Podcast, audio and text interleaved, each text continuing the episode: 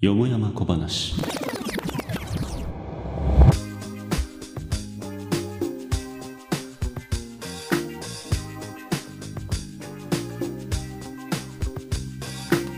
仏上騒然外談公説話題に事欠かない情報社会どこかで生まれてはやがて消えゆく世間話の数々今宵も誠よもやま話に花を咲かせてはみませんか？はいということで 始まりましたよもやま小話の時間です。今ピロンって入りましたかね音。はい、えープレゼンターのまこです。このポッドキャストはポッドキャスト番組ポケットに沼をこよなく愛する男ことまこがこの世にあふれるよしな仕事をのらりくらりと語り明かす公式裏番組です。はいということでね、えー今日も眠れないぐらい暑い夜が、まあ、続いております。まあ、今ね、えー、とリビングルーム全力でエアコンつけてるんですけども、まあ、さーって音がね入ってないといいな、えーダイナミックマイクを使っている音形がですね、えー多少なりともそこら辺で感じられればいいなというふうに思ってます。いずれねコンデンサーマイクも試したいななんていうふうに思ってるんですけどどうもねやっぱりね音拾いまくるっていうんであのこういった時期にですねエアコン切ってね扇風機も切って、まあ、そういった環境下で収録しなきゃいけないってなったら正直死ぬと思うんでね、えーだったらまあおとなしく、えーダイナミックマイクを使い続けた方がいいんじゃないのかななんてこともも思っております。さてね、えーっとカリフォルニアピッツァキッチン皆さんご存知ですか？今日ねちょっとあの夕飯に行ってきました、えーカリフォルニアピッツァキッチン、えーオリジナルバーベキューピッツァっていうのを食べたんですけどね。あの友達が全然美味しくなかったっていうんであのいやでもここのお店の看板メニューっていうんだからまあそれなりにうまいんじゃねえのと思って、えーここはですね、まあ、下馬評を一切無視してですね、え頼んでみたんです。普通に美味しかったですね。あのまあ、癖があるといえば癖があって、あの、上にパクチーが乗ってるんですね。あの、バーベキューソースの、まあ、いわゆる、まあ、アメリカンといえば、まあ、なんかバーベキューみたいなところあって、あの、バーベキューソースのね、あの、甘辛い、えーソースの味が、まあ、まず来るんですけど、あの、上に散らしてあるね、パクチーの香りが、その後ガツンと鼻に抜けていくんですよね。で僕なんかね、パクチー大好きすぎて、あのパクチー、カレーの上に乗っけて食べたりとかもするぐらいなんで、むしろね、あの、めちゃくちゃ美味しかったんで、えーパクチー苦手じゃない人はぜひですね、カリフォルニアピッツァキッチンで、えーザ・オリジナルバーベキューチキンというね、ピッツァ、あの、頼んでみてはいかがでしょうかというふうにちょっとお勧めしたいと思います。まあね、あのー価格帯はまあ2000円超えてくるんで1枚頼むと、あのシェアが前提になってくるのかなというふうに思うんですが、まあね、なんかこう、日本のね、あの、宅配ピザとかね、あの、まあ、サイズいろいろあるんですけど、あの、一番ちっちゃいのとか頼むとね、本当になんかミニチュアサイズみたいなのが出てくるんで、うん、なんかあのサイズをピザって呼んでいいのかななんていうふうにちょっと勝手に思ったりしちゃうんですよね。あの、ある程度というか、まあ、せめて顔よりはでかくあってくれみたいな、あの、そういうね、あの欲求がありますんで、まあ、カリフォルニアピッツァキッチン値は張りますけど、まあ、そこはね、あの、それなりのサイズのピザが出てきますので、ぜひ、えーなんかちょっと日本のピザ物足りねえんだよなって思ってる人は、えー行ってみてはいかがでしょうか。ただね、なんかランチで頼むと、1500円ぐらいであるみたいらしいんでらしいんですけど、ただ、やっぱりね、あの価格に合わせてあのサイズもキュッと縮まっちゃうみたいな感じらしいので、まあ、ここはですね、ぜひ、えっ、と、まあ、ディナーで、えー攻めていただければなというふうに思います。あと何でしょうね、こう、アメリカンダイナーみたいなとこ行くと、あの、フリーリフィルってあるじゃないですか。あの、ソフトドリンク頼むと、あの、何回でも入れ替えていいってやつね。あの、だいたい600円ぐらい取られるんだけど、あの、普通にめちゃくちゃでかいグラスで出てきて、あの、何回でもおかわりできるんですよ。あのシステムすべてのレストランに入れてほしいなっていうふうに思うんですけどね。あのー何ですか？あの200円300円ぐらいで1杯あのオレンジジュースとか頼むぐらいだったらねあのフリーリフィルで、えー600円払うから何杯でも飲ませてくれってちょっと僕は思うんですけどあのそれにねドリンクバーと比べてあの自分で動く必要ないから最高ですよね。あの、まあ、そういう理由であの TGIF ね TGI フライデーズとかもあの結構僕好きで行くんですけれども、まあ、ぜひあの日本全国にフリーリフィルを、えー布教したいなというふうに思いますんでこのマコバナをですね、えーっとプラットフォームにして、えーフリーリフィル普及運動を続けていきたいなというふうに思います。さあ、えーっと、悪ふざけもそこそこにしてですね、えー本日もよもやま小話参りましょう。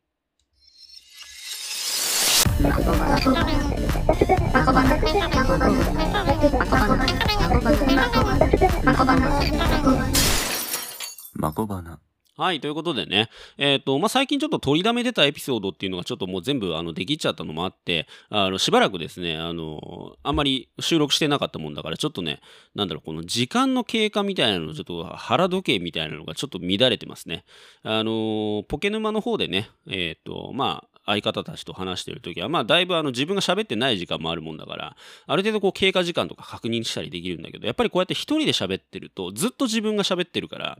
なんだろうな。どれだけ喋ったのかなとかいうことに気を回す余裕とかないんですよね。で、まあね、あの、前回お話ししたんですけれども、まあ、沈黙を恐れるななんていう話もあるから、あの、ある程度ちょっとこう、呼吸を置いたりしてね、あの、何分経ったかなとか確認しながらやるのがプロなのかなと思うんですけれども、えー、私ね、ハイアマでも何でもなくね、あの、ズブの素人ですからね、まあ、そういったことは、あの、一切、あの、気にする余裕がないんですよね。とにかくですね、あの、喋りたいことを、えー、どんどん喋っていくしか脳がないものですから、まあ、ちょっとね、えっ、ー、と、オープニングなんか、どのぐらい喋るのがベストなのかっていうのは、今のところ、あの、全くつかめてなくてですね、あの、エピソードごとにかなりまちまちになってるんじゃないのかなというふうに思います。ちなみにね、今収録始めてあの6分ほど経ってるんですけれども、まあ、大体そのぐらいなんですかね、オープニングってね。あのしかもオープニングって大体あの関係ない話しますから、あの実際に本題を聞きたいぜっていう人がどのぐらいね、このオープニングをあの意識的に聞いてくれるのかっていうところもちょっと気になったりするんですよね。まあ、例えばね、あの本題が気になって聞き始めたのに、あのオープニングで全然関係ない話で盛り上がりすぎると、いや、これが聞きたいわけじゃないんだよなって言って、あのもうチャンネル変えちゃう人とかも多分いるのかなっていうふうに思うので、うーん、なんか正解って何なんでしょうかね。まあ、プロなんかはね、むしろ全然関係ない話でも、ぐいぐい引き込んでね、あの、一切もう動かさないみたいなね、あの、もう、お前を捕まえて話さないみたいな、あの、そういう感じに持っていくのかなというふうに思うんですが、まあ、そういった手腕をね、いずれは身につけていきたいなというふうに思います。さあ、というわけで、えっ、ー、と、本日のテーマです。えー、梅雨明け間近に雨に歌えばを語らせてくれです。はい。えっ、ー、と、前回ですね、あの、ヘアスプレーっていうミュージカル映画をご紹介いたしました。で、今回はね、えっ、ー、と、そこから、えっ、ー、と、ままさに次の回ですかね、えっと、連チャンでミュージカル映画の紹介になっちゃうんですけれども、まあ、雨に歌えばをね、語らずして、えっと、他のミュージカル映画を語っていいのかと。まあもうすでにあのヘアスプレー語っちゃってるからもう手遅れなんですけど、あのやっぱりね、こうミュージカル映画を語る上でね、この雨に歌えばマスターピースもマスターピースで、もうこれを語らずして他はやっぱ語れないし、あの言うならば一つの物差しにもなりうるんじゃないのかなっていうふうに思ったりするわけです。で、えっ、ー、と、まあ実際ね、これ聞いてる人の中で雨に歌えば見たことあるよって人何人かはいるのかなっていうふうに思いますし、まあ一方でね、そもそも古い映画っていうものをちょっと手出しするっていうのにやっぱ抵抗を感じる方っていると思うんですよね。まあそうなってくると、まあ、ちょっと例えばね、見てみようかなって思ったところでね、有名なタイトルだから多分聞いたことはあるでしょうよ。で、聞いたことはあるからちょっと見てみようかなって思ってサムネイルとかで確認するわけなんだけれども、まあ当然昔の映画だからね、ある程度こう画質とかガビガビしてるわけだよね。で、そういうサムネイルが表示された途端に、まあちょっとなっていうふうにあの感じで敬遠してしまう人なんか全然いると思うんです全然それ悪いことじゃないと思うし、あの、まあある意味じゃ当たり前なのかななんていうふうに思ったりはするんだけど、ただやっぱね、この雨に歌えば改めて見返してみて、うーん、やっぱすごいなと、あの、とにかくすごいなと、えー、思いました。あの、なんていうのかな。確かに映像の古さっていうのはまあ相当ですよ。あの、まあ、映像表現とかも当時の技術的な限界っていうものがあるから、まあ、当時としてはあの革新的なことをやっていたんだろうなっていうようなシーンはあるんだけれどもただやっぱりねどうしてもあの今現在のものすごいあの CG を駆使したですねあの合成か合成じゃないのか分かんないけどまあ絵面的に絶対合成なんだろうなでも合成だとしたらすげえなみたいなそういう絵面じゃなくてあのもろに分かるようなあの合成ね。あの例えて言うならグーニーズのあの地図広げるシーンとかね。えー、その辺並みにあのもう合成も合成みたいなもうはっきり分かっちゃうようなあのそんな映像があの結構出てきたりするので、まあ、そういったところはどうしても古さを感じてああってなるのかもしれないんだけれどもただねそれ以外のところやっぱりこう何て言うのかなあの演劇とか劇っていうのはやっぱりこの場面の転換だとかあるいはテンポだったりってそういったところがねあのまあ、人々をこう掴んで離さないものなのかなっていうふうに思うんだけどとにかくねそこら辺の表現がすごくいいんだよね。だからあのなんだろう映像が古くても全然ねあのチャンネル変えようかなとかあのちょっと見るのやめようかなっていう風なこう踏ん切りがつかないまま最後までいっちゃえるんだよね。だからそこら辺の凄さっていうのをすごい感じたのでああやっぱねだからあのマコもうこれまで雨に歌えばもう10回以上見てんだなっていうのをすごい感じました。えっ、と今日はですねこの雨に歌えばっていうタイトルをちょっとまあ皆さんにご紹介してえっ、ー、と僕のですねこの語りたい欲求を満たしていくというのがまあ基本的な流れになります はいえー、とりあえずねまずはえっ、ー、と雨に歌えば、えーと、簡単なあの説明をしておきましょう。まあ、えっ、ー、と、現代は Singing in the Rain ですね。えっ、と、まあ、3人のですね、えっ、と、女性1人、男2人が、えっ、と、まあ、主役になります。で、えっ、ー、と、オープニングではね、この3人があの黄色い、えー、レインコート、まあ、昔のレインコートですね、もうゴムでできてるような感じの、あの、なん質感もなんかテロテロしてる感じのやつをまあ着て、えっ、ー、と、Singing in the Rain、えっ、ー、と、ナンバーをまあ、えー、元気よく歌うところで、えっ、ー、と、タイトルが入って始まっていくっていうような、まあ、そんな作品になります。でね、えっ、と、この作品が描いてるのが、まさにこう映画業界なんですね。で、基本はコメディなので、あの、かなり、え、テンポのいいコメディが、あの、展開していくんですけれども、え、舞台としてはですね、これサイレント映画が全盛を迎えている時代なんですね。で、えっ、と、このサイレント映画のえっ、ー、と、まあ、主役級の俳優としてですね、えー、ドンっていう人物が出てきます。そして、えっ、ー、と、もう一人、こう、リナ・ラモント、リーナね、えー、っていう、まあ、えっ、と、女性の女優さんが出てきます。で、ドンとリーナはですね、えっ、と、とある、えっ、と、モーションピクチャーズの、えっ、と、スターなんですよね。もうドル箱スターで、もう人気も不動なんです。で、まあ、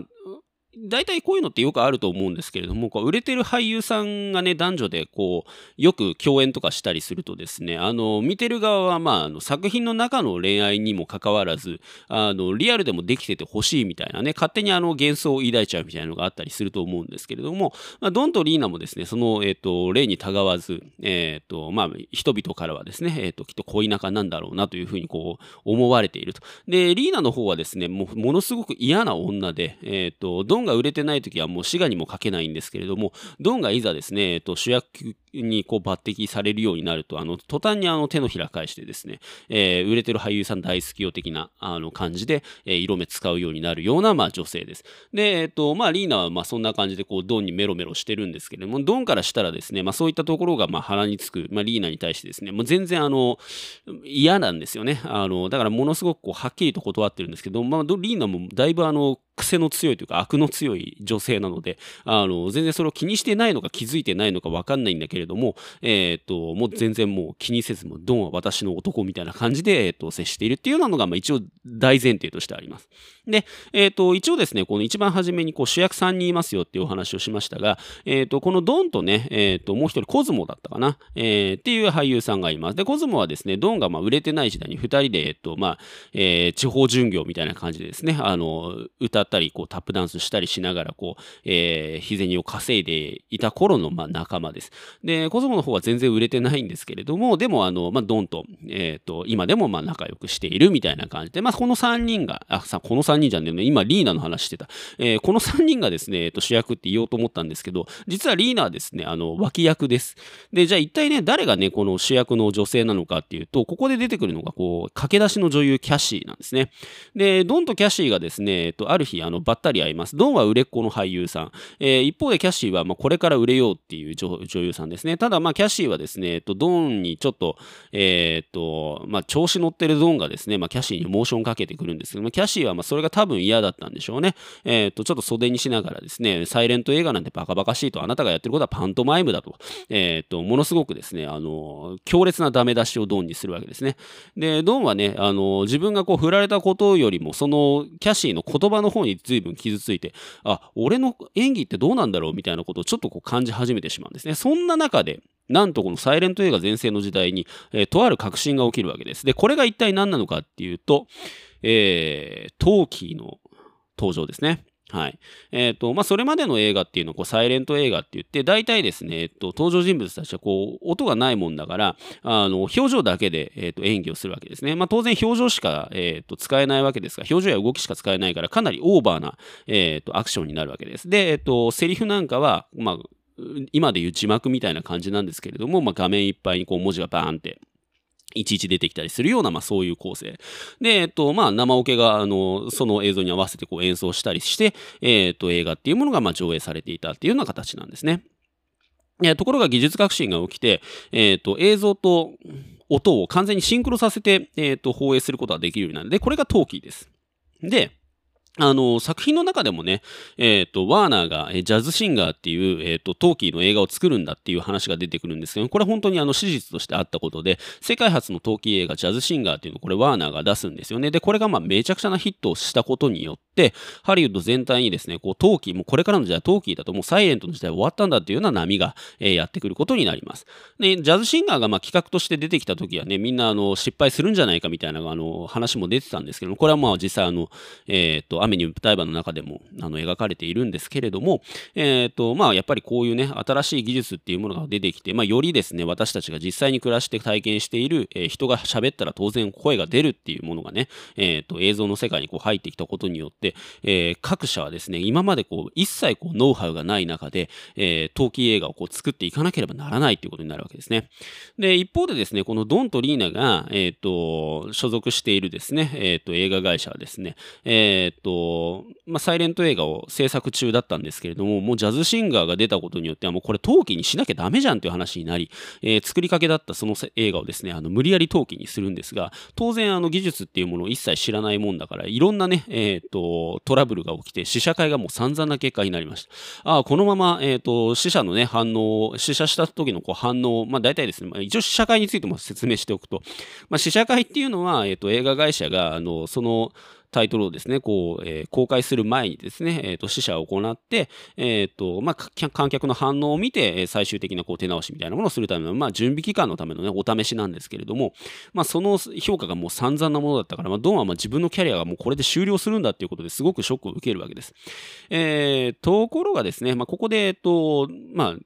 それまでにちょっと若干あのキャシーね、駆け出し女優のキャシーともちょっと仲良くなってたんですけれども、えー、キャシーと、えー、親友のコズモからのこうアイディアで、えっ、ー、と、いや、じゃあね、もうこれいっそミュージカルにしちゃおうぜっていうようなこうアイディアが出てくるわけですね。で、いや、ミュージカルいけるかもしれない。ね。そもそも、えっ、ー、と、トーキーが出てくるまで、サイレント映画においてミュージカルなんて絶対できないわけです。えー、ところが、トーキーが出てきたことによって、ミュージカルを映画の世界にこう持ち込むことも可能になると。もしこれをですね、えっ、と、他社にこう先んじて公開することができれば、きっと大きな成功を収めるに違違いないということで、こう3人はもうめちゃくちゃ明るい気持ちになるんですが、ここでとんでもないね、えっ、ー、と、問題が出てくるわけです。それが、えー、大女優リーナ・ラモンドのですね、声がめちゃくちゃに悪いということです。はい。えー、っと、まあ、コメディ映画なんでね、この、えー、大女優リーナはですね、えっと、かなり、えー、っと、昭和で、えー、すごくふざけた喋り方をする人物としてね、えー、オーバーに描かれているんですけれども、とにかくですね、このリーナの声が、えっと、それまでサイレント映画だったから成立していたものの、えー、実はこんな声っていうことが、え、っと、世に知れ渡ったらですね、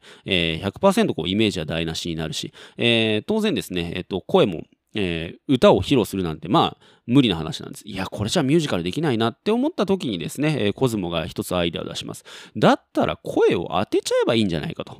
まあ、これもですね、えっ、ー、と、トーキーが、えっ、ー、と、収録した音をね、こう映像にこう乗っけていくっていうのこう仕組みを利用したもので、まあ、それまでのサイレント映画ではまあ100%当然ありえないようなアイデアなんですけれども、まあ、そのアイデアをもとにね、えっ、と、まあ、彼らはですね、この作りかけだった、え踊る闘牛士ですかね、えを作り変えていこうっていうふうにミュージカル映画に作り直そうっていうふうな、えっ、と、まあ、プロジェクトを進めていくことになるわけです。ただね、えー、リーナは自分の声が悪いなんて一切思っていないわけで、しかもプライドもめちゃくちゃ高いわけです。彼女の声を他の女優が当てるなんていうことを本人が知ったらめちゃくちゃに反対することが分かっているから、えー、大の、まあ、当の本人であるリーナ・ラモントに一切何も伝えずにですね、えー、っと、声を当てるということになりました。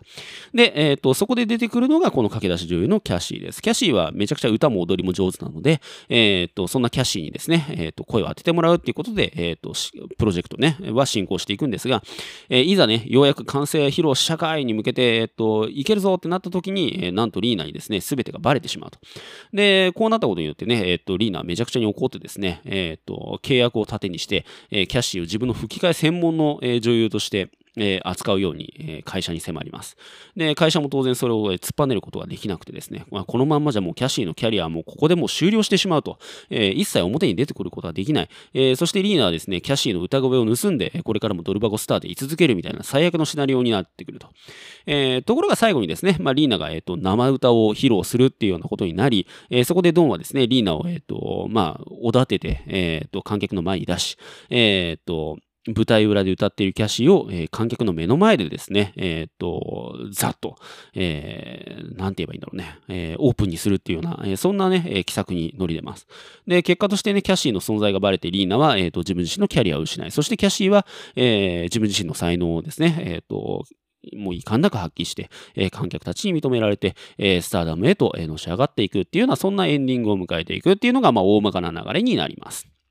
いやー、ざっと話しましたけどね。えっ、と、ここまでね、えっ、と、ストーリー全部もお話ししたんだけれども、まあ、なんでね、これだけ、えっ、と、細かく説明するかっていうと、あの、どんなに展開を知っていてもですね、絶対に楽しむ、え楽しんでもらえる自信があるからです。まあ、それだけね、この雨に歌えばっていう作品、本当によくできているので、あの、ワンシーンワンシーンね、切り取っても、まあ、それだけで楽しめるって言っちゃってもいいかもしれないですね。えそもそもね、ミュージカル映画の楽しみ方っていろいろあると思うんだけれども、まあ、ストーリーを楽しむっていうところも当然あるんですが、まあ、やっぱりね、えっ、と、ミュージュージカルの、えー、いいところって、えっ、と、ショーなんですよね。えー、歌とダンスで、えっ、と、その劇のこう一部分っていうものを、えっ、と、表現していくっていうのが、まあ、基本の構成なんですが、やっぱりこの歌とダンスっていうところがですね、えっ、と、非常に作り込まれているので、え、まあ、そのシーンだけ見るだけでも非常にこう楽しい気持ちにしてもらえるっていうようなところがあります。またこのシンギン・イン・ザ・レインは、本当に、えっ、と、なんだろうな、歌がいいんですよね。えっ、ー、と、例えばですね、えっ、ー、と、タイトルにもなっている Singin' in the Rain、えっ、ー、と、主演のジーン・ケリーがですね、えっ、と、雨が降りしきる中、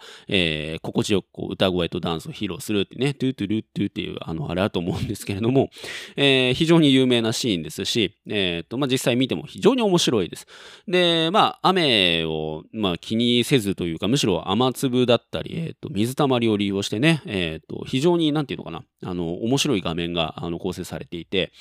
まあ、シーン通してですね、えっと、全然、なんだろう、退屈なシーンが、えー、退屈な瞬間が一切ないんですよね。えー、まあ、シンギング・ザ・レインも、ここら辺も結局 YouTube で探せばいくらでもあるんで、あの、見るだけで楽しいんですよね。で、まあ、ジーン・ケリーだけじゃなくて、やっぱりこの映画のすごいところは、この主演の3人が本当に素晴らしい才能を持ってるので、もうね、あの、なんだろうな、えー、っと、おせち料理みたいなね、っていうことを、まあ、今時、あの、おせち料理好きな人いないから、あの、それって贅沢なのどうなのっていう感じになっちゃうかもしんないんだけど、あの、どれもね、あの、脇に収まってないんだよね。で、僕が好きなのはね、あの、コズモを演じたドナルド・オコーナーなんですけれども、ドナルド・オコーナーはですね、えっと、まあ、非常に小さい頃からね、あの、舞台役者として、あの、下積みをしてきた、あの、人なんですけれども、とにかくね、あの、彼のこう、身軽さっていうのが非常に素晴らしくて、あの、メイケムラフっていうね、えー、っと、まあ、シーンがあるんですけども、えー、彼がですね、えっ、ー、と、ジーン・ケリーね、えっ、ー、と、大俳優なドンに対してですね、えっ、と、まあ、人々を笑かしてね、えっ、と、ずっとこう俳優で居続けるんだみたいなふうにこう励ますシーンの曲があるんですけれども、もうここにもね、ドナルド・コーナーの全てが詰まってると言っていいんじゃないのかな。で、正直ね、あの、他にもあの、おすすめしたいシーンいっぱいあるんだけれども、まあ、正直全てを食ってると言ってもいいぐらいの、あの、圧倒的な、圧倒的なね、えっ、と、5分間ですかね。あれ5分なのかわかんないですけれども、いや、本当にすごいんだわ。あの、まあ、とにかくね、あの、器用なんだよね。まあ、歌とダンスがうまいよっていうのは正直この時代のミュージカル俳優においては、まあ、当たり前っちゃ当たり前なんだよね。ただそれだけじゃなくて、やっぱりこう一つ一つのこうダンスのこうキレであったりだとか、あるいはね、とにかくね、多彩なんですよね。あまあ、これも結局、あの彼が本当に幼少期から、あのまあ、おコーナー一家っていう、えーまあ、家族でやってるね、あの地方巡業のこう舞台において、えーと、下積みをずっともう幼い頃からしてきたからこそなのかなって思うんだけれども、あの何やらしても本当に上手。ね、あの、で、彼のね、ステップは、なんだろうな、あの、あんま重力を感じさせないんだよね。あのとにかく警戒。だから、あの、同じね、タップを踏んでいても、あのジーン・ケリーとはね、またね、全然違う味わいなんだよね。で、まあ、ジーン・ケリーの方はね、またあの、すごく、なんていうのかな、あの、洗練されてるんだけれども、野生的な感じがするんですよね。で、まあ、例えばね、あの、ここら辺も結構ミュージカル映画の、あの、往年のミュージカル映画の楽しみ方の一つなのかなっていうふうに思うんだけれども、やっぱりね、あの、タップが基本なんですよ。で、タップが基本なんだけど、そのタップップって本当にこう、なんていうのかな、まあ、足のステップっていうのがあの一番重要なんだけれども、一方で、ね、こう上半身をどういうふうにこう動かしていくのかっていうところは、あの、ピシッと全部ね、あの決まってるわけではないんでね。だからこう、腕の広がり方だとか、あの、振り回し方だったりだとか、そういったところに結構個性が出たりするんですよ。で、あの、ジーン・ケリーなんかはね、本当にこう、あの、腕をこう、ブンブン振り回して、あの、非常にまあそこら辺にこう、なんていうかな、男らしさだったり、そういったものを感じさせる感じがあるんですよね。で、一方ですごい基礎がもう、バチバチにはまってるから、洗練されてるのに野生的っていうね、そういうあの、二つの、なんていうのかな、魅力をこう、ぎゅっとこう凝縮してる感じがするんですよね。一方でもう、洗練のもう一途を辿ってるのが、例えばもうフレッド・アステアとかそこら辺になってくるのかなっていうふうに思うんですけれども、まあ、ジーン・ケリーの良さって多分そこなのかなって思います。で、何よりね、ジーン・ケリーはね、顔がいいんですよね。あの、もう本当に目鼻立ちがはっきりしてて甘いマスクでですね、あの、非常にかっこいい。あの、身長がちょっと低いぐらいがですね、えっと、彼の唯一の欠点と言ってもいいのかなっていうふうに思うぐらい、もうジーン・ケリーって本当に素晴らしいあのミュージカル俳優さんだなって思うんだけれども、ドナルド・コーナーは、あの、足も長くてですね、えっと、スラッとしていて、で、それでいて、あの、なんだろうな、あの、愛嬌のある顔立ちをしてて、えー、ただね、目がめちゃくちゃ綺麗なんですよね。あの画質で見てもね、目がね、あの、信じられないぐらい透き通ってるんでね、あの、非常に、あの、イケメンですね。ある意味じゃ。はい。で、まあ、それで非常にこう、さっきも言ったように、こう、重力を感じさせないような軽快なステップで、あの、軽やかに踊ってくれるので、この二人がね、えっ、と、まあ、踊る、例えば、えー、モーゼスとかもあるんですけども、モーゼスっていう曲なんかで、こう、二人で、えっ、と、一緒にやりますが、まあ、あの、それで一緒に同じステップ踏んでんだけども、それぞれの個性っていうのが出てて、すごくね、見ててね、楽しいんだよね。ならまあ、あの、まあ、そこら辺も見どころになってくるんじゃないのかなっていうふうに思います。まあ、ドナルド・コーナーはまあ、とにかく多彩だということを覚えておいてください。で、メイクエムラフをまずは見ると。もう、あの、人に雨に歌えばを進めるときに、あの、あえてね、えっ、と、雨の中で歌う、えー、ジーン・ケリーを見せずにね、メイクエムラフを見せるっていうのが、あの、僕の、えー、いつもの手段なんですけれども、とにかくすげえ人がいるんだと。で、それがですね、えっ、と、まあ、2時間のこう映画の中で、えっ、と、ほんのワンシーンに、あの、凝縮されて使われているんだと。えー、こんなに贅沢なことってないよねっていうのを伝えるためにメイクエムラフを見せるっていうのが僕の、あの、いつもの流れなんですが、まあ、ぜひね、皆さんにもですね、ちょっと YouTube でまずはね、あの、メイクエムラフを見ていただければと思います。これ見たらね、もう雨に歌えば絶対もう一回見たいぜって思うと思うので、えー、よろしくお願いします。で、あとはね、えっ、ー、と、まあ、女性のデビー・レイノルズですね。はい。えっ、ー、と、彼女はまあ駆け出し女優のキャシーを、えー、演じています。で、デビー・レイノルズといえばね、えっ、ー、と、お母さんですよね。えっ、と、誰のお母さんだったかちょっと忘れちゃったんですけれども、えっ、と、名前が出てこない。レイヤ姫というあのワードしか出てこないんですけどもね。えまあ、詳しい人はパッと、えっ、と、お名前出てくるんじゃないのかなというふうに思います。えっ、と、あれか、キャリー・フィッシャーか。ですよね。キャリー・フィッシャーでしたね。お名前ね。確かね。あ、そうだね。キャリー・フィッシャーですね。はい。キャリー・フィッシャーのお母さんなんですよ。で、あの、キャリー・フィッシャーといえば、まあ、さっきも言いました、レイヤ姫を演じたね、えっ、ー、と、女優さんです。でね、これもね、すごい、あの、なんていうのかな、こんなことあるんだなと思ったんですけどね、あの、キャリー・フィッシャーが、あの、最近、あの、亡くなったんですよね。えっ、ー、と、亡くなったのが2016年12月27日だと、えー、いうことですね。はい。でね、あの、これすごいんですけど、これ60歳でね、えっと、若くしてあの、キャリー・フィッシャー亡くなられたんですけれども、えっと、その翌日にですね、デビー・レイノルズ亡くなってるんですよね。はい。あの、相当ですね、あの、やっぱ娘さん亡くなられたことがショックだったんでしょうね。はい。あの、キャリー・フィッシャーが亡くなられた、まあ、翌日にですね、えっと、デビー・レイノルズも、えっと、この世を去るっていった、えー、感じです。で、えっと、とかくですね、このデビー・レイノルズ、本当になんていうのかな、あの、ものすごい美人とかそういう感じではないんですよね。むしろね、幼い顔立ちで、あの、初登場のシーンなんかね、もう本当に赤ちゃんみたいな顔してるんですよね。で、そんなね、あの、幼い顔立ちをしているにもかかわらず、歌声も本当にあの、美しくてですね、えー、そしてステップも非常に軽快。あの、やっぱタップダンス見ててね、思うのはね、女性ってやっぱすごいなって思うんですよね。あの、なんせね、やっぱ男性は、まあ基本的にこうタップシューズ、えー、ヒールそこまで高くないんですけれども、まあ、女性の場合はね、ヒールが高い、えー、っと、シューズなんですよね、タップのシューズって。だから、なんだろうな、こう、常にこう、つま先立ちした状態でですね、あの二人と一緒にこう、タップを踏んでいくんですよね。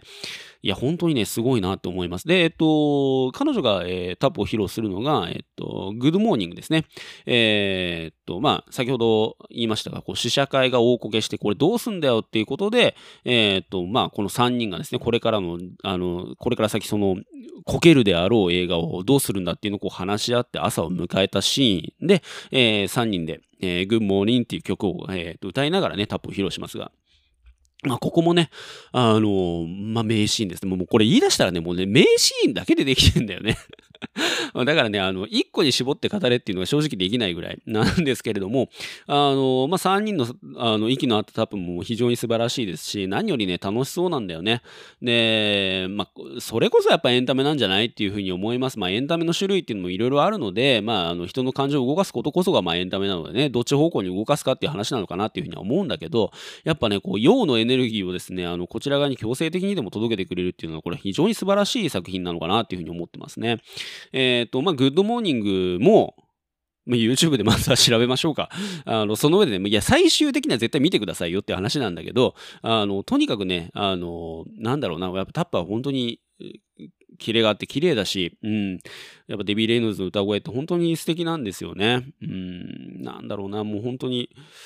いつ聞いてもいいんです。で、あの、まあ、 Good Morning っていうタイトルにもあるようにね、こう朝を迎えて、えっ、ー、と、まあ、夜通し語って朝を迎えて、それでも私たちすごい気持ちいいんだぜ、みたいな、あの、夜通し語るって最高だぜ、みたいな、そんな感じのですね、えっ、ー、と、歌詞なんですよ。で、これがまたね、あの、出勤にいいんだわ。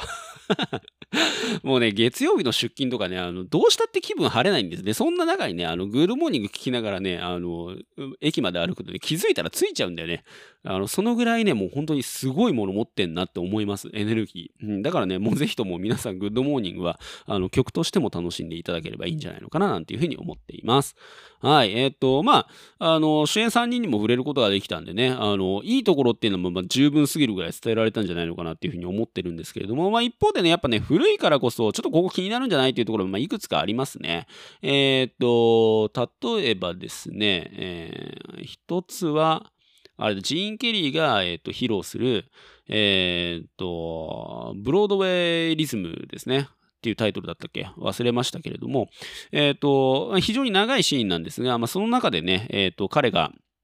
あ、ブロードウェイメロディバレーだ。で、えー、ブロードウェイメロディは、あの、途中でね、あの、なんだっけ、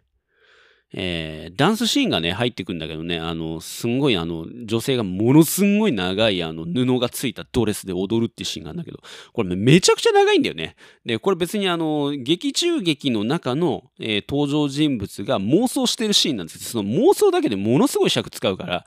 いや、これ長えなっていうんで、ちょっとね、そこだけあの、どうしてもあの、時間を持て余すというか、あ、もういいんじゃないってちょっと思っちゃったシーンですね。はい。それ以外のところは本当にテンポいいんですよ。で、あの、なんだろうな、あの、良くも悪くも、えー、分かりやすく作ってあるのね。で、まあ、コメディだからこそっていうところもあるんだけれども、まあ、それがね、あの、なんだろう、あの、本当に、あの、コント見てる感じで面白いんですよね。あの、コントを連チャンで見てる感じ。いや、そうはならんやろ、みたいなのを あの、突っ込んでたらもうどんどん次のシーン来るみたいな感じですごくね、あの、小気味よく、あの、進んでいくので、あの、それ以外のところはもう全然気にならなかったんだけど、やっぱそこはちょっとね、なんだろうな、あの、ダンス見せたいんだよね、ここはっていう思いがちょっと強く出すぎて、あの、ちょっとテンポを、えー、スポイルしてる部分なのかなっていうふうに思います。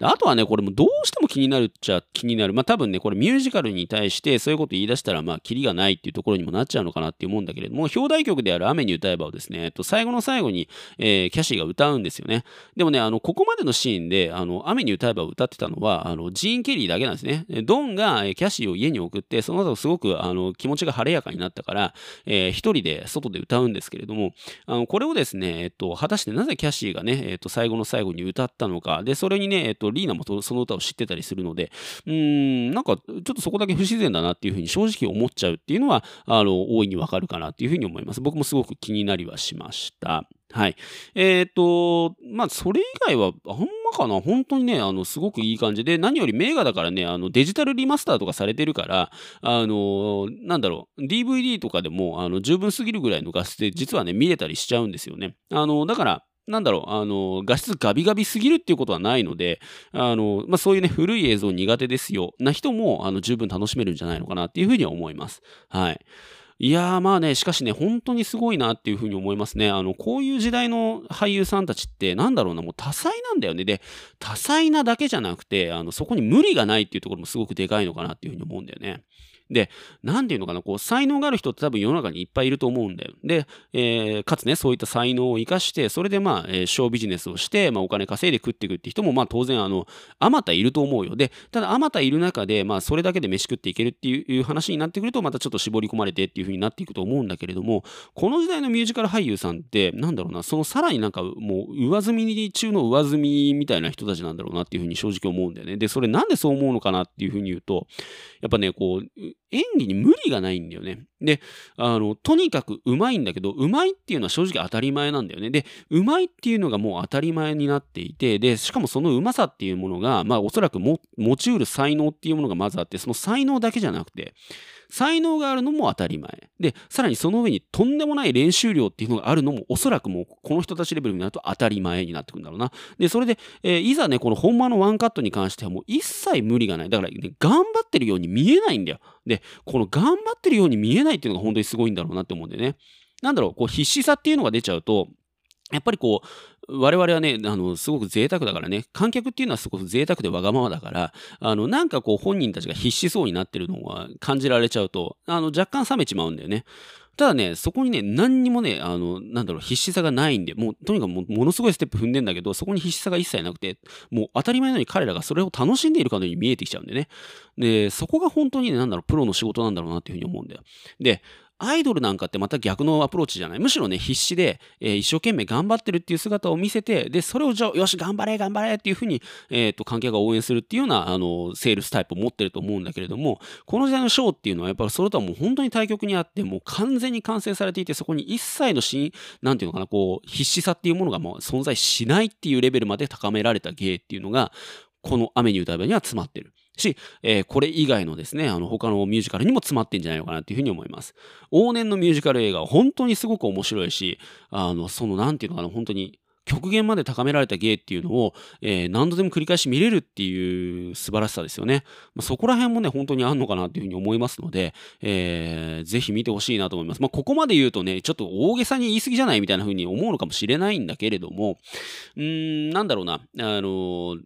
全然そんなことないと思うんだよね。あの、多分そういうの、あの、色眼鏡なしに見ても、あの、ため息が出るかなっていうふうに正直思います。はい。えー、まあなんだろうね。芸能人って本当にピンからキリまでいるんだけれども、あの、芸能っていうのがね、えっ、と、芸の能力のあの話になってくるんだとしたら、まあ彼らはまあまず間違いなく芸能人なんだろうなっていうふうに、えー、強く思わされるような、そんな作品でございました。はい。えっ、と、こちらですね、1952年に作られた、えー、アメリカ合衆国のミュージカル映画、雨に歌えば、えー、ぜひですね、えっ、と、皆さん、えジーン・ケリーの、え甘いマスク、えそしてドナルド・コーナーの、えーと、華麗なメイクムラフ、えー、そしてデビー・レイノルズの、えー、可愛らしくも力強い、えー、非常に美しい歌声に癒されてみてください。ということで、えー、一旦 CM です。趣味について語る1時間ポケットで2をこのポッドキャストではメインパーソナリティ箱べらがあらゆる趣味にハマってしまって沼り人ことスワンプマンをゲストにメジャーなスポーツからマイナーな食品に至るまでゆっくり語り尽くします。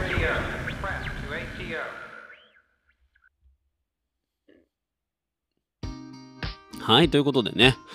えー、愉快な CM の後はエンディングトークなんですけれども、えー、っと、ミュージカル映画って、本当にいっぱいあるからね。あの、往年の名作って言ってもそれだけでもいっぱいあるから、あの、これ一個一個、なんだろう、ピックアップしてたらキリがないかなというふうに思うんですけど、まあ、ただね、あの、なんだろうな、別に時間は、あの、いくらでもありますしね。で、なんだろう、あの、ポケ沼の方でね、語り尽くせなかったことをこっちの裏番組でお話しするって言っときながらですね、あのポケ沼で全然扱ってないミュージカル映画についてこっちであのガンガン語っちゃってるんですけども、あの、まあ、とにかくね、うん、ミュージカル分がちょっと最近不足してたなということで、え、ー、と、局所的にぐわーっと見たんで、え、ー、と、思わず吐き出しちゃいましたシリーズの一つだと思ってください。ちなみにですね、この雨に歌えば、あのどうもですね、えっと、ミュージカル映画史上最高の作品って言われたりだとか、あとなんかね、これ何でしょうね。えー、アメリカ映画ベスト100の第10位に選ばれたとか、あの、なんか第3位に選ばれたとか、第1位に選ばれたとか、いていて、どれなんだよっていうような あの、結局何位なんだよっていうのちょっとよくわかんないんですけども、まあ、とにかくね、あの、ランキングが作られたら、まず間違いなくランクインしてくる作品だっていうことは、まあ、はっきりとわかるかなというふうには思います。まあ、とにかくね、あの、一見する価値はあの100%あるんでね、えー、ぜひ、えー、皆さん、えー、ご覧になって、えー、感想を、えー、リアクションしていただければなというふうに思います。えー、そんなわけでね、えー、っと、お聞きいただきましたのは、よもやま小話、えー、梅雨明け間近に、うの雨に歌えばを、えー、語らせてくれ、でした。番組では皆様からのご感想をお待ちしております。ツイッターにてハッシュタグ、まこばなをつけてつぶやいてください。なお、公式ツイッターアカウントは、よもやま小話で検索、どしどしフォローしてください。